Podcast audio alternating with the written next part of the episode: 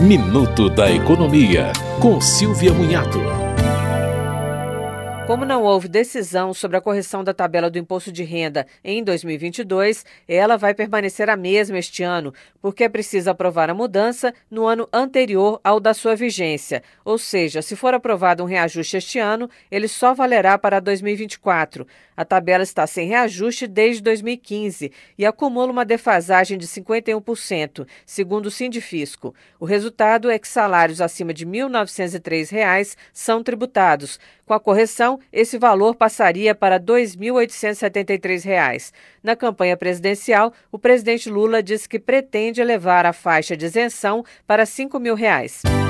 Você ouviu Minuto da Economia, com Silvia Munhato.